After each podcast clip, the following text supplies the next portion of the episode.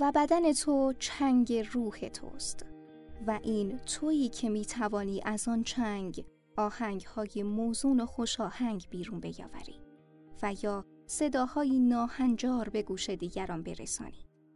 جبران خلیل جبران تا اونجا که به یاد دارم همیشه آدم متفکری بودم. وقتی پسر کوچیکی بودم با سوالاتی که هیچ پاسخ عینی نداشتن به تعمق و تفکر در مورد زندگی می پرداختم.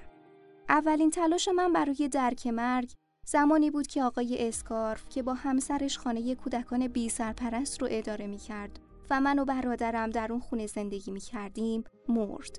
وقتی همسر آقای اسکارف به من و برادرم گفت که همسرش مرده برای آرامش روح خود و همسرش به هر کدوم از ما یه موز داد. من بلا فاصله پرسیدم کی برمیگرده؟